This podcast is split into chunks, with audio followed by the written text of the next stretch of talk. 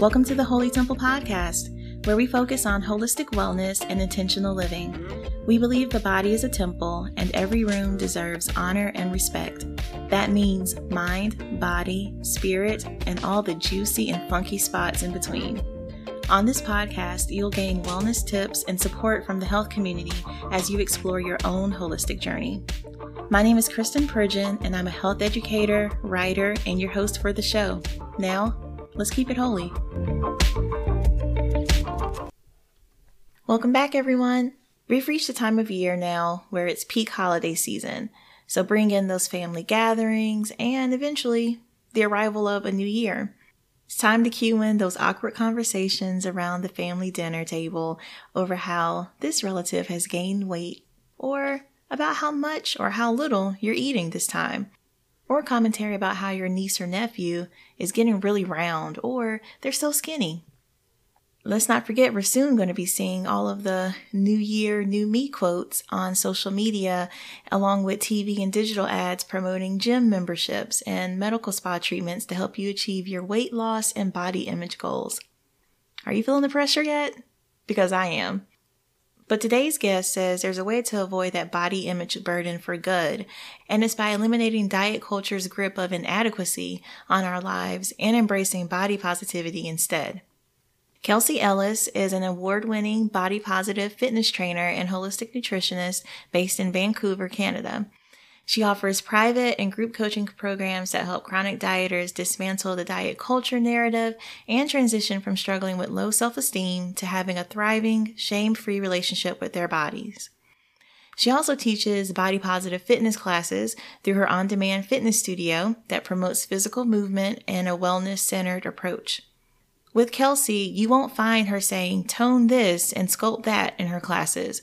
Her members are able to enjoy 100% judgment-free fitness that encourages them to move their bodies in a way that feels safe, inclusive, and uplifting. This is not just fluff and talk. Kelsey knows this because she's walked this herself. During our talk, Kelsey shares her personal experience with body dysmorphia and chronic dieting and how she healed from that, and it allowed her to appreciate and care for her body. It's a really beautiful coming home story that I'm sure is going to touch you. She also sheds light on just how pervasive diet culture is in our society, and once you become aware of it, she helps you understand what to do about it. What's not talked about a lot in the health and wellness industry is that healthy looks different for everyone. And during this episode, Kelsey talks about that. She shares tips on how to pursue mindful movement and how to embrace your own version of healthy for wherever you are in your unique journey. She's on a mission to help people feel empowered and to love the skin they're in.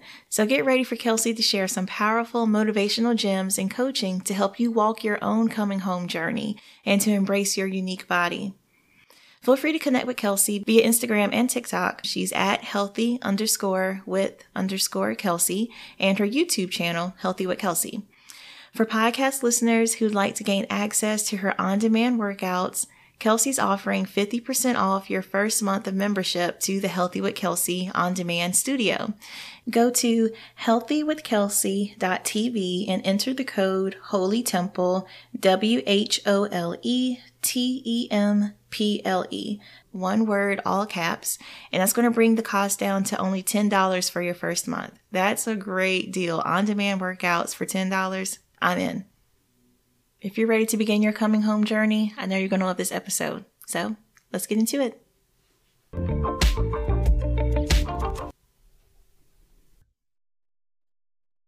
Hey, Kelsey, how are you doing today? I'm amazing. Thank you so much for asking. How are you doing? Yes, I'm good. I'm glad to have you here. Can you tell us a little bit about yourself and what you do in your line of work? Yeah, so I'm a non-diet, body-positive personal fitness coach, as well as a registered holistic nutritionist. And I work in the field of helping people obviously create health goals and take care of their body and live a life of holistic wellness outside of diet culture. So to be able to exist with and define your health without the context of having a goal of weight loss or weight gain, or really anything that has to do with changing the shape, size, or weight of your body. So I've been doing this work since about 2017. My work has really evolved, especially with the pandemic, as I'm sure that was the case for many people in any type of industry. Things really shifted for me, though, moving from like a traditional fitness industry where I was working in a gym face-to-face, and the culture of the fitness community was quite toxic, and really going through my own personal growth journey through disordered eating behavior and a lot of body dysmorphia, and then creating not only this pathway for myself that really helped me transition from that diet mindset into a more holistic approach and having a lot more self-appreciation, a lot more self-respect for my body, and then really translating that into a way that was adaptable for my clients and helping them to recognize that life can exist beyond just having health goals that alter their body and physical appearance in some way. Through that work, I really recognized that how prevalent and how problematic this issue is, and it's rampant. And it's one of those situations where once your eyes are open to diet culture, you cannot unsee it. You realize how pervasive it is, how it affects every aspect of our life, how we see it in every nook and corner of our society. And then it really helps you to unpack that for yourself and recognize, hey, maybe I'm not the problem. Maybe it's the system that I'm living with that is problematic. And so it turns the onus off of you being not having enough willpower or being wrong in some capacity, or maybe that you don't have enough grit to try to bear it to accomplish these goals, and recognizing that, hey, maybe it's the environment that we exist in that is not conducive to these goals that we have. So now I'm able to work online and be able to connect to people all over the world. So it's been really a beautiful journey, and it's ever unfolding. And yeah, it's been a lot of fun. Just hearing you talk about diet culture, like, I guess you don't realize how pervasive it is until, like you said, you sit there and you really just take a moment to look and observe and see how expansive it is in our culture. I thought about this. We worked together in regards to copywriting and some messaging. And so this is when I started just taking like a deeper look into diet culture and just noticing conversations around me as well. And I would notice that when I would talk to family members and you ask, oh, how's so-and-so doing? They're like, oh, they're doing fine. You know, they gained weight, getting real big and stuff, or they lost a lot of weight. It was always just like a physical description of people, and more so like on body size, not, oh, hair color, or eye color, just more so like their body shape, their body size. And I'm like, why do we use that to describe people or to share updates about people? Like, why are we always talking about somebody's physical body shape and size? And I just start noticing, like, yeah, you see it in ads and stuff as well, but definitely in the fitness and wellness industry. It's really interesting to recognize, like you said, how pervasive this is and how it affects your life on an individual level. And it's one of those situations where I tell my clients, once you see it, you can't unsee it. So once you recognize that diet culture exists, you have two options. You can either continue to uphold it, or you can start to unpack it and dismantle it. So it becomes a conscious decision. Whereas previously, if you were unaware of, like, why do I feel so bad about my body? And why do I feel like I'm just not enough? And I have these feelings of self-unworthiness. Where does this all stem from? Once you recognize that, hey, I have either been a contributor of it or somebody who has benefited from it, or I've continued to uphold it. Now you have an option where you have a conscious decision to be made. Do you want to continue living a life where you're upholding that and recognizing the harm that it's caused, not only yourself, but the community around you? Or do you want to begin to unpack it and start to dismantle your own systems of belief so that we're not continuing to create that harm? And I think we're at the surface level right now. We're at the foundational level where people are starting to awaken to this idea that, hey, we are, as a society, creating these issues that are so pervasive and then passing it on to the generations that come after us. And so people are recognizing, like, hey, we can do better. Once we know better, we can do better. And for a lot of times, this has been something that has been so under the table. We all recognize that it could have existed, but we didn't know really how to change it. So it's really started with the conversation. People being able to have an open dialogue about how this has personally affected them and to be able to share those vulnerabilities. And then people stepping up and saying, hey, I've experienced that too. And then when you have enough people that say, hey, we've all experienced this harm, we realize we need to do something about it. This has not just been an isolated case. Yeah. So you mentioned that you dealt with eating disorders and body dysmorphia. Do you mind sharing a little bit more about your story?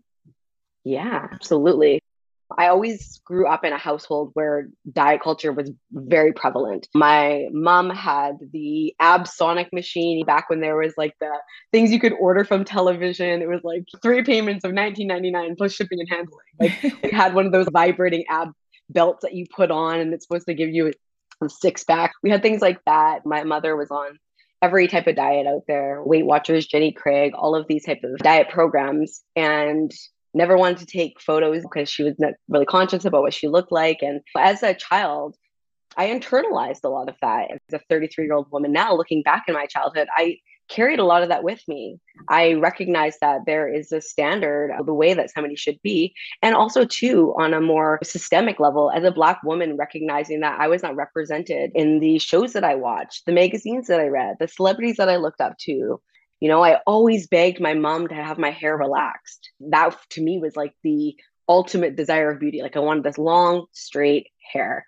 And so I internalized not only the weight stigma and the body shape and size stigma, but also just navigating this world as a young Black girl and not seeing myself represented or not knowing that there was a beauty standard that could exist for me that was closer to what I looked like was difficult. And it took me until my 30s to really recognize the damage that created in my life. And it helped me to really realize again that I'm not the problem. Yeah. For so long, what contributed to the chronic diet anxiety, the disordered eating, the over-exercising, the overcompensating in every aspect of my life, trying to be the best, earn the gold star for everything that I did, go above and beyond. I had to get the A+. Every part of that stemmed from this deep-seated fear of inadequacy. And I realized that that started at a very young age. And now that I have learned this, I kind of look back and I can apologize to my younger self and the actions that I took at that time, trying to navigate those waters. But for me, this has been a coming home story. It's been me coming back to my younger self and being able to rebuild that relationship and recognize that all of the things that I did as a way to secure myself and feel good about myself was because of the world that I was living in. And so my body positivity journey really shifted for me when I started to recognize that there is life outside of dieting.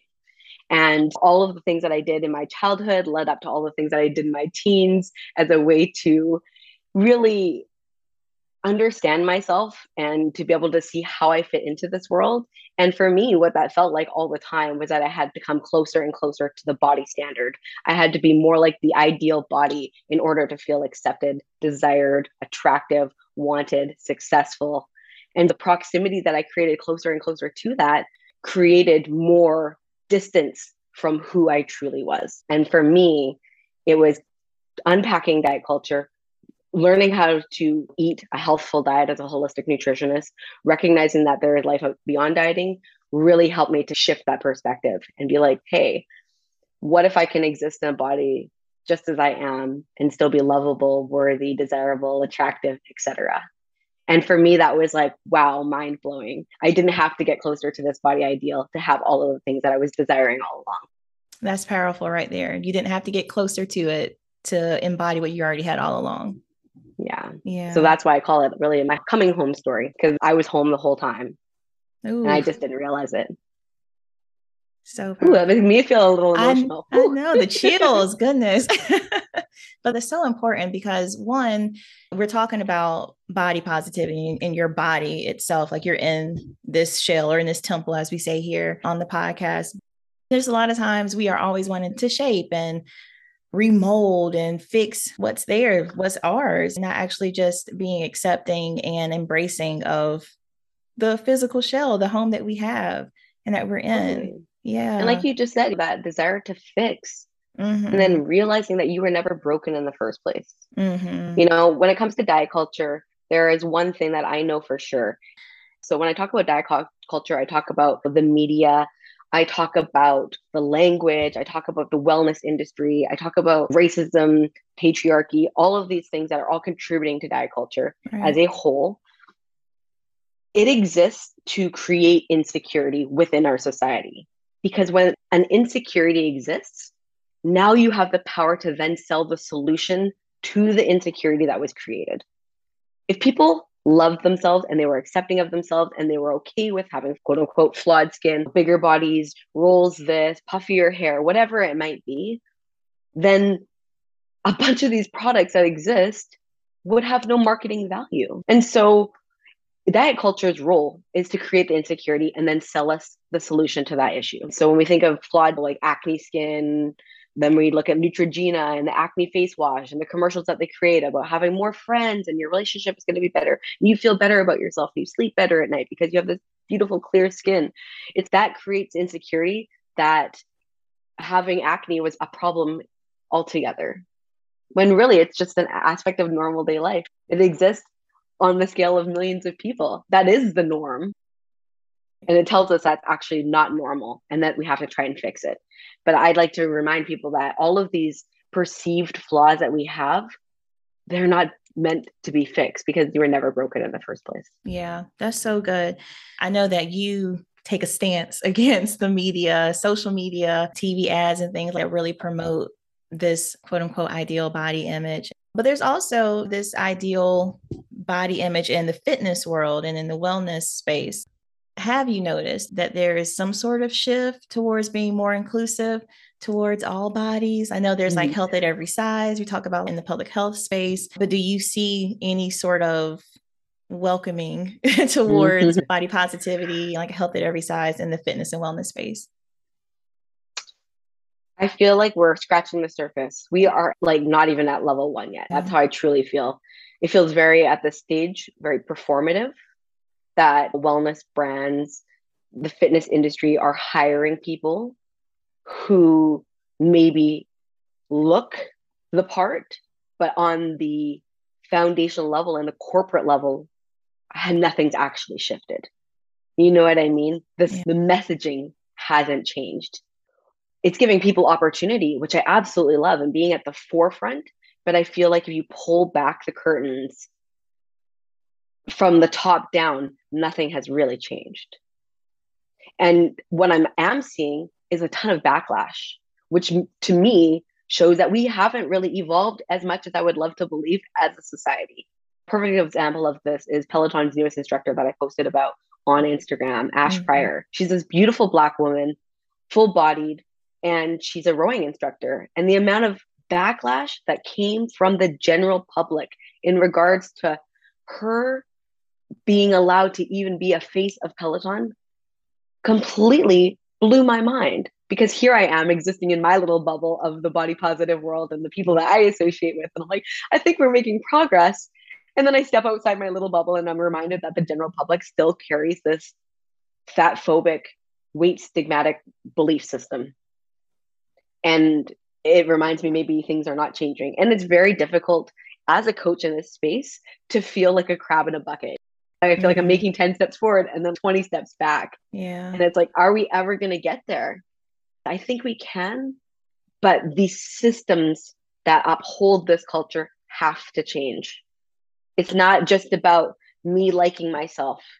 It's about how I'm contributing to the harm that is being caused and unpacking why I feel that way. Why do I carry the beliefs that I have? Why do I carry the beliefs that I have about how other people should live their lives and the bodies that they have? This kind of conformity mindset. Yeah. So it gives, I have hope. Don't get me wrong. I don't want to leave this conversation with anyone feeling negative. It's like, I have so much hope and I'm so passionate about it for that reason, but I don't want to become blinded by the fact that these brands and the fitness industry is doing the bare minimum. I ask for more. I don't want to just see people as poster childs. I want to see the work being done behind the scenes too. Yeah. My question for you to piggyback off of that is, do you think that the work should be done from the top down? Do you think that it should be from the ground up, like individual people working on coming home to themselves? Or do you think it's more of a mix? Like, we're all doing our part, we'll somewhere meet in the middle. I like that. I think that's most likely the case. I think the thing that will stimulate change from the top down the quickest is impacting their bottom line. And we as the people have the greatest contribution towards what we decide and how we use our money. And we can see from these last couple of years how impactful cancel culture can be. Yeah. It can also be overutilized as well, and it can become very problematic. But we can see that the general public, and with their dollars, can have a say in how things can happen. What I find to be problematic, and where I call it performative, is that we'll see when we start using our buying power to initiate change, that they will change their ways to a certain degree, or they'll run a campaign that reflects these changes, and then it quiets people down. But nothing is actually changed. Once a campaign is over, we're still hearing harm in the work environment. For example, and I'm sure you notice this too, suddenly with all the movement around Black Lives Matter, we started seeing Black people be at the forefront of so many campaigns and on magazine fronts and being interviewed and their voices being elevated and having a platform. And now here we are sitting 2 years later and we see the magazine covers change back. We see less voices being used. And so what about in 5 years from now? Are we just back to square one again? Do people still care in the same way? And can we continue to keep putting that same energy behind it? It's hard. I think we're better than we were, but I think we still have a long way to go. Yeah. Like you mentioned, especially with 2020, everything rolling out with Black Lives Matter, how there was like this big push for DEI trainings, cultural competency trainings. And then now it's like, you hear so many people complaining about these trainings. Why do you have to have this training and stuff? And it's like, if you look at your board at your company, they all look the same, or somebody's still dealing with microaggressions in the workplace because somebody wants to comment on her hair again, or wants to touch it. Yeah. It's definitely a performative aspect to change. I think too, from a general public perspective and us as part of that, we have to remember that personally attacking one another, for example, going on and leaving a nasty comment on an influencer's post or saying something to somebody is not going to have the same impact of using our energy towards the things that are actually going to matter. We have to go for the big fries. We got to go for the big guys from the top down. You know, a conversation is important, don't get me wrong, and having debates is healthy. But I think we also have to recognize that us battling one another is not helping us unify to actually support the bigger issue at hand.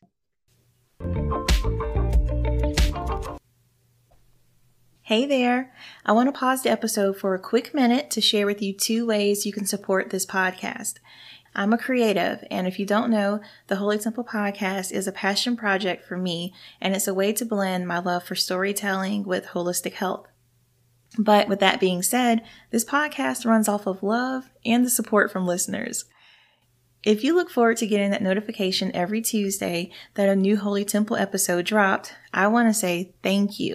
Thank you for listening to this girl right here share stories on how she and so many others are striving to embrace their full, whole selves. It really means a lot to me. I'd also like to ask for your support. Would you consider giving a monthly contribution to the making of this podcast? A lot goes into running a podcast, and having a team to create this show can keep those weekly episodes that you love coming, and it can avoid another, 8-month break. Seriously, your donations towards this show will be much appreciated. The other way you can support is by shopping our merch. Yes, the Holy Temple Podcast has branded apparel for you to enjoy. Check out our Etsy shop to purchase your t-shirts, your beanies, and other accessories. To access our shop and to make a donation to the show, visit my website, KristenPridgen.com. Kristen has 2 I's in it. So KristenPridgen.com/holy, WHOLE, -temple-podcast. You'll find our episodes, exclusive deals, and our shop and donation links. Again, the website is KristenPridgen.com/holy-temple-podcast. Thanks again for being a part of the Holy Temple family and for your support. Now, let's get back to the episode. Okay, I want to shift gears a little bit and talk about the work that you do as a holistic nutritionist and a fitness trainer, and particularly because we're talking about health at every size, body positivity. What are you offering your clients?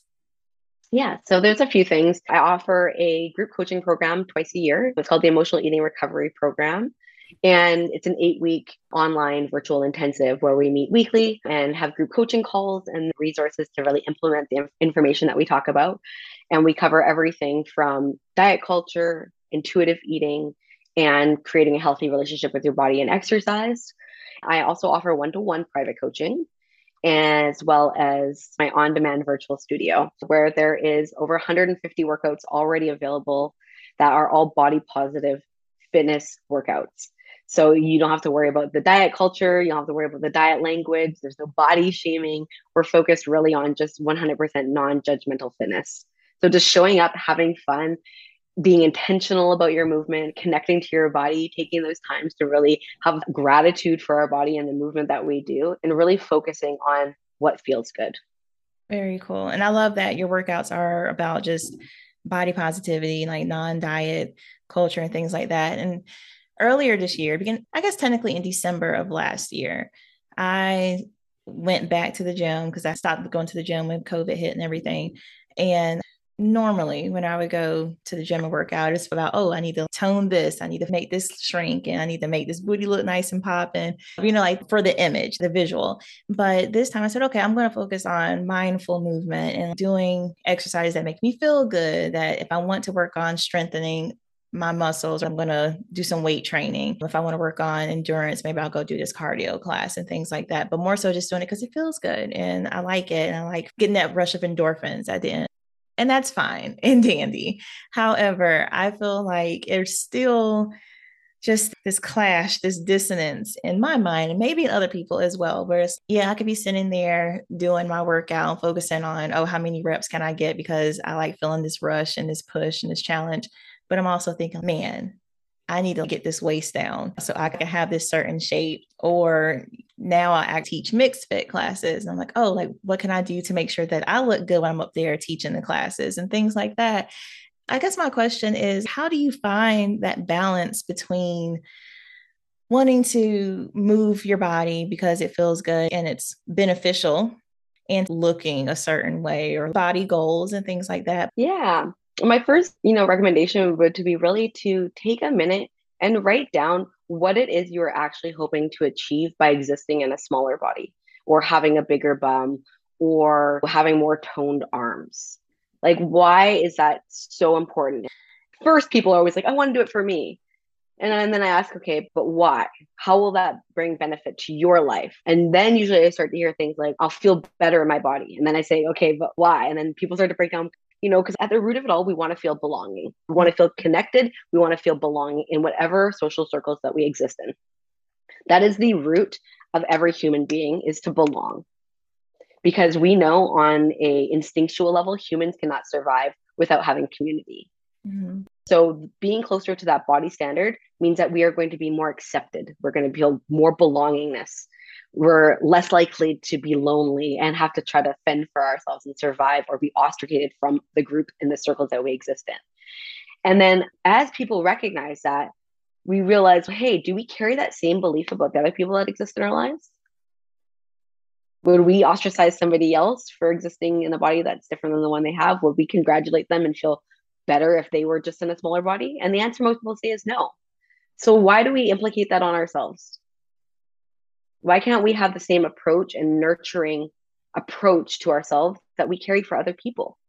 And so trying to find that balance, I think it's so important to recognize that you can achieve all of these things that you are desiring. You can feel more attractive. You can carry more confidence. You can have more opportunity. You can have more friends. You can have this life that you envision for yourself that you think is going to be impacted by the way that your body looks, without changing a single thing, without having to step foot in a gym. I think the issue also becomes that a lot of people utilize exercise as a form of controlling what they're eating. So that relationship is going to eventually cause resentment. And that resentment that you carry is going to be internalized as a sense of failure, because inevitably you're going to fall off track. So when we have this approach, it's not sustainable long-term.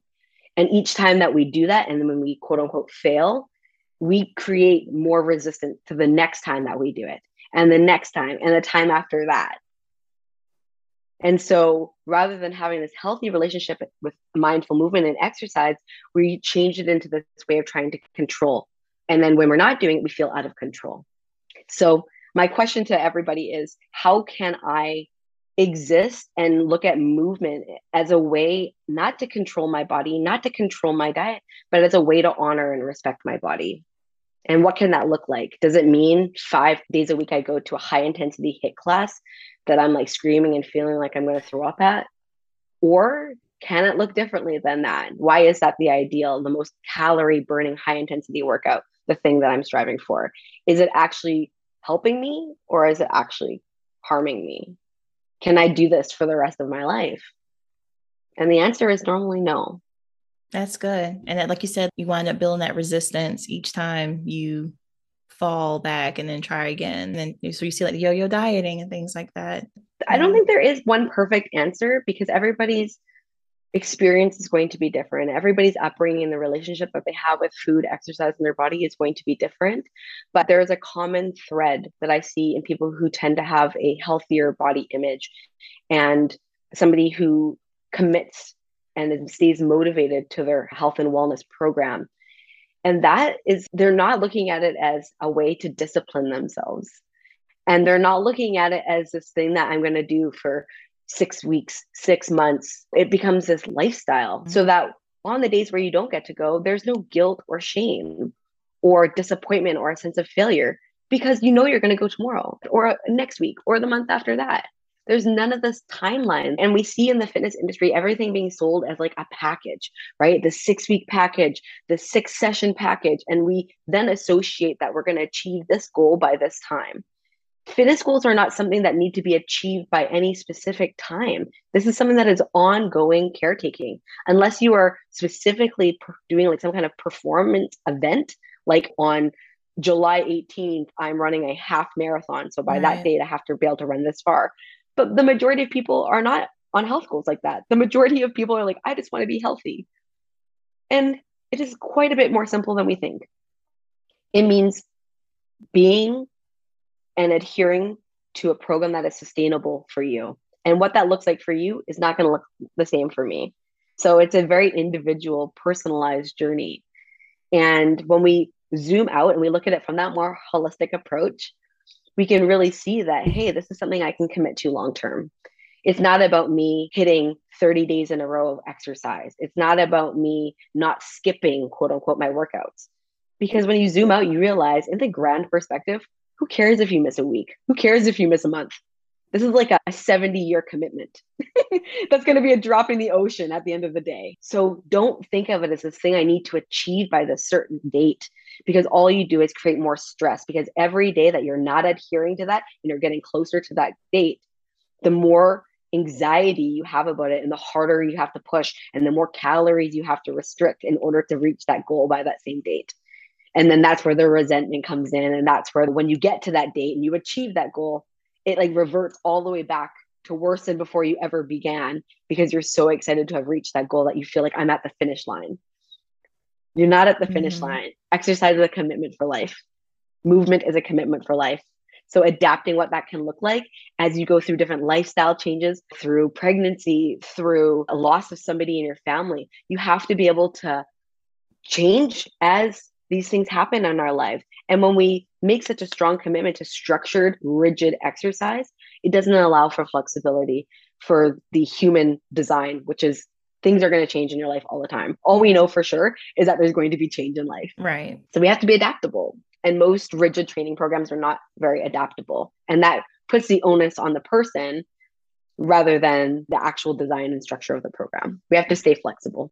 I love how you say that your version of healthy is a journey, and ideally over the course of your entire life. So you're going to have those ebbs and flows. You're going to have changes, like you mentioned, whether it's pregnancy or losing loved ones or just grieving in general, and just life changes as you age as well, and how your mobility shifts as you age. So I love how you say it's a journey, and like you have to learn how to adapt to that. Thanks for sharing that. Exactly. Yeah. It's a lot less stressful. It makes it like fun, and that there's not this like looming date over your mind of having to achieve something. And I think what happens with most people is they wait until, you know, there's a vacation coming up, they're getting married, whatever it is, this thing that they have to get ready for.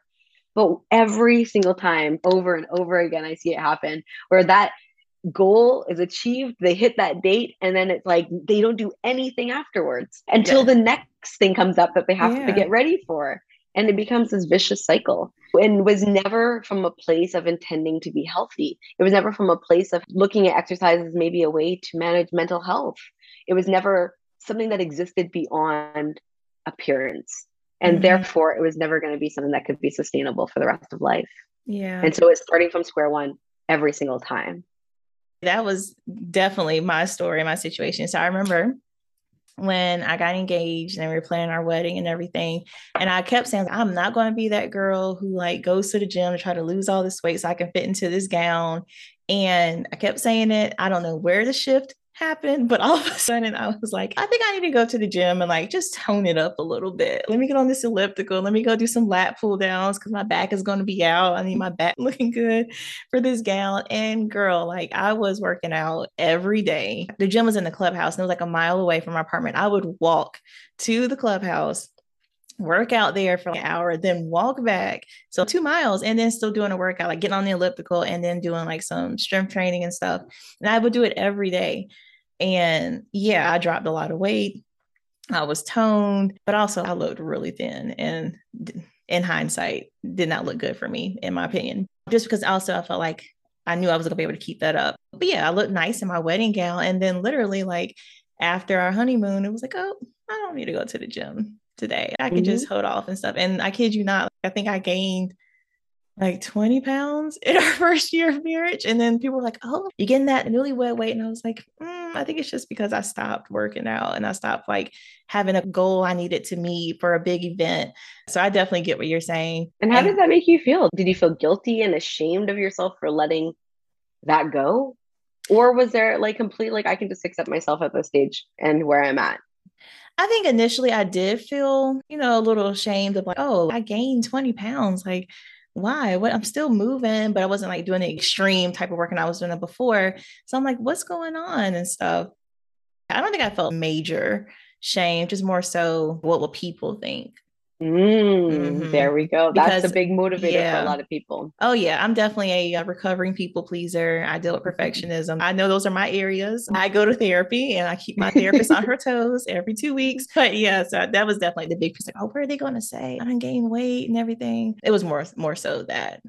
Yeah. And no, you mentioned in the beginning too, like with family and stuff, when people bring up and there's conversations around like describing other people with weight, you know, that if they're describing that person to you, that if that happened to you, they would be describing you to somebody else. Absolutely. And that's what creates that like sense of, I have to stay on top of things because I don't want to feel ostracized from the group. I don't want other people talking about my body in the same way that I'm hearing them talk about someone else. Right. Yeah. And so that's where I see like, as a society, these conversations need to change. These boundaries need to be set. When we hear conversations like that, we can remove ourselves from these conversations, or we can voice our opinion, like, you know what, I don't want to talk about this. And I think being empowered to say that is so important. And you'll learn really quickly who will respect your boundaries and who won't.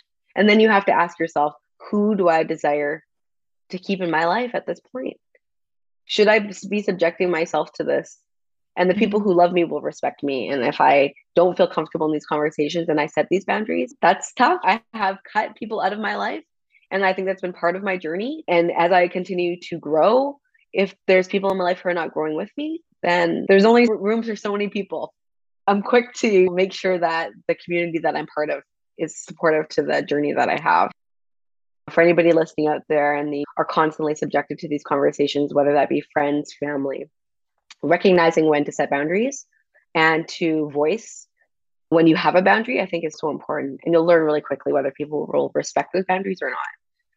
Yeah, it's definitely important to set those boundaries, to know what's important to you and to hold true to that.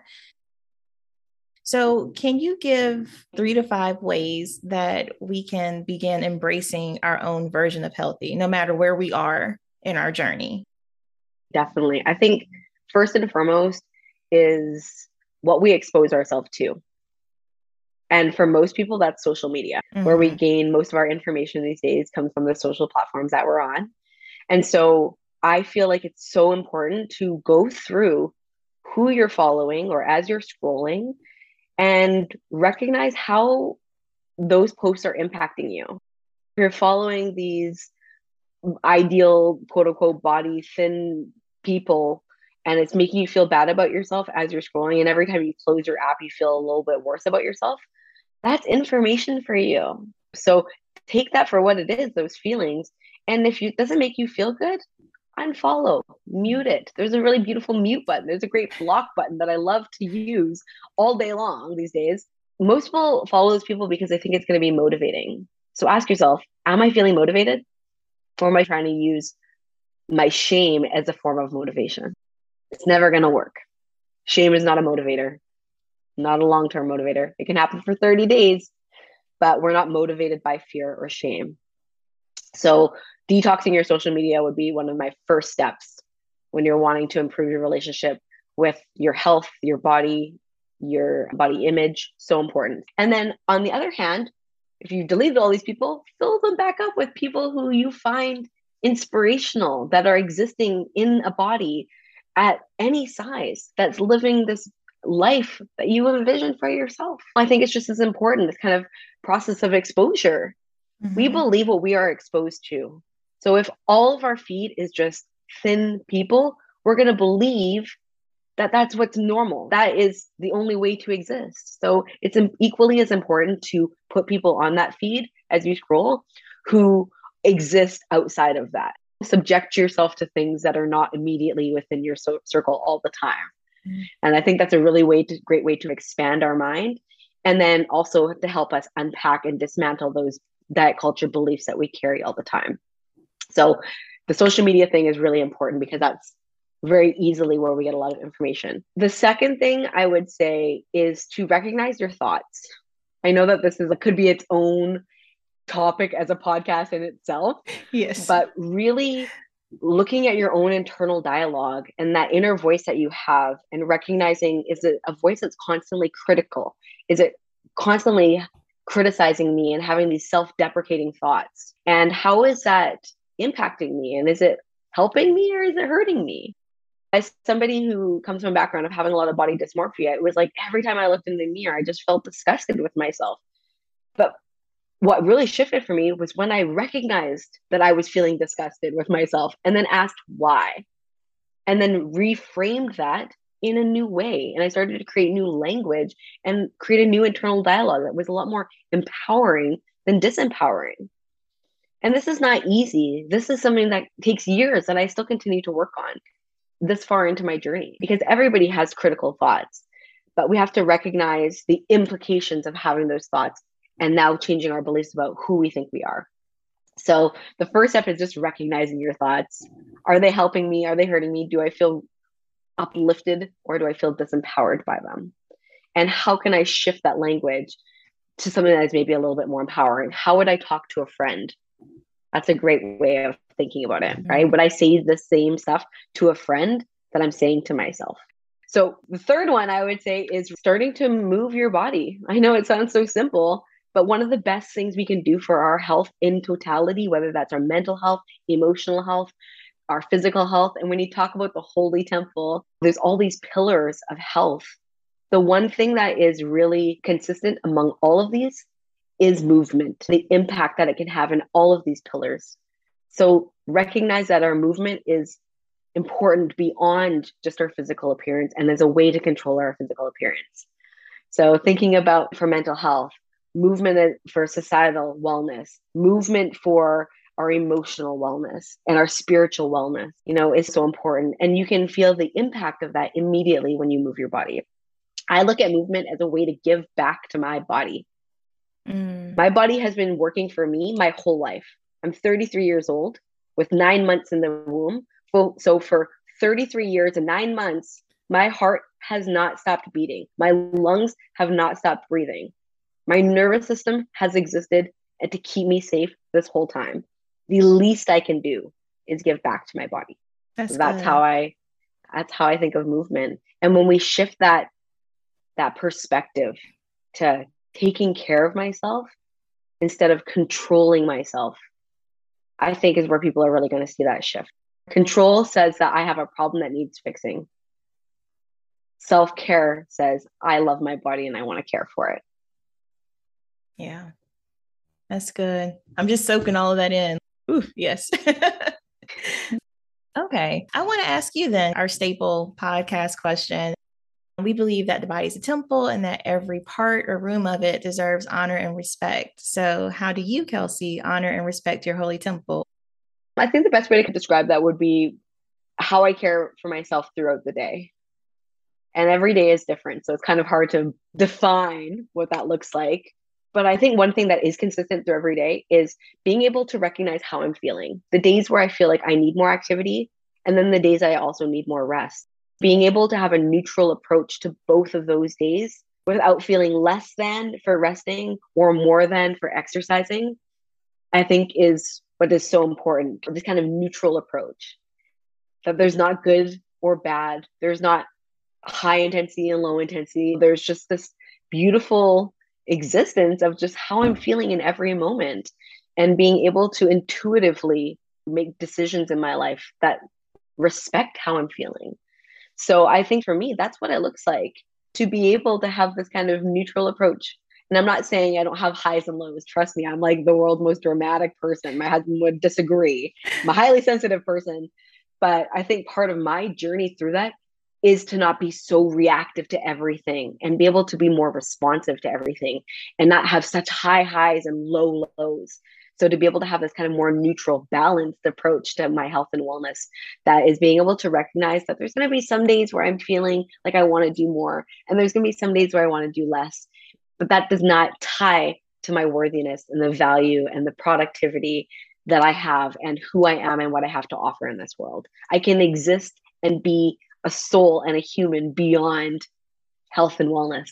I'm still a human being, and being able to look at myself with that and then say, what do I need to do to have the best experience in this day, in this moment, and make decisions around my health for that. Some days it's pizza. Some days it's a green salad with some halloumi cheese and some vinaigrette. Other days it's going to be more movement. Other days it's going to be less. Sometimes it's going to be sleeping in. Sometimes it's going to be saying no to a project that would financially compensate me very well, but knowing my capacity and my limits, but what I can handle, is it worth it? And I'm a huge believer that what we say no to, we are also saying yes to something else, right? So I'm saying no to that project, but I'm saying yes to myself. For me, that's what health looks like. It's not this perfect linear thing. It's this kind of hodgepodge, beautiful mess. And I embrace all of it. And I'm not looking to try to fix anything. I'm just looking to do my best each day. I love that. Kelsey, this was so good. How can people get in contact with you? Definitely, they can connect with me on Instagram. If you're looking to detox that social media feed and you're looking for new people to follow that are going to be empowering and inspiring you to live a healthy lifestyle beyond dieting and weight control, then come follow me over on Instagram at healthy_with_Kelsey. And then you can connect me through my on-demand studio, which is healthywithkelsey.tv.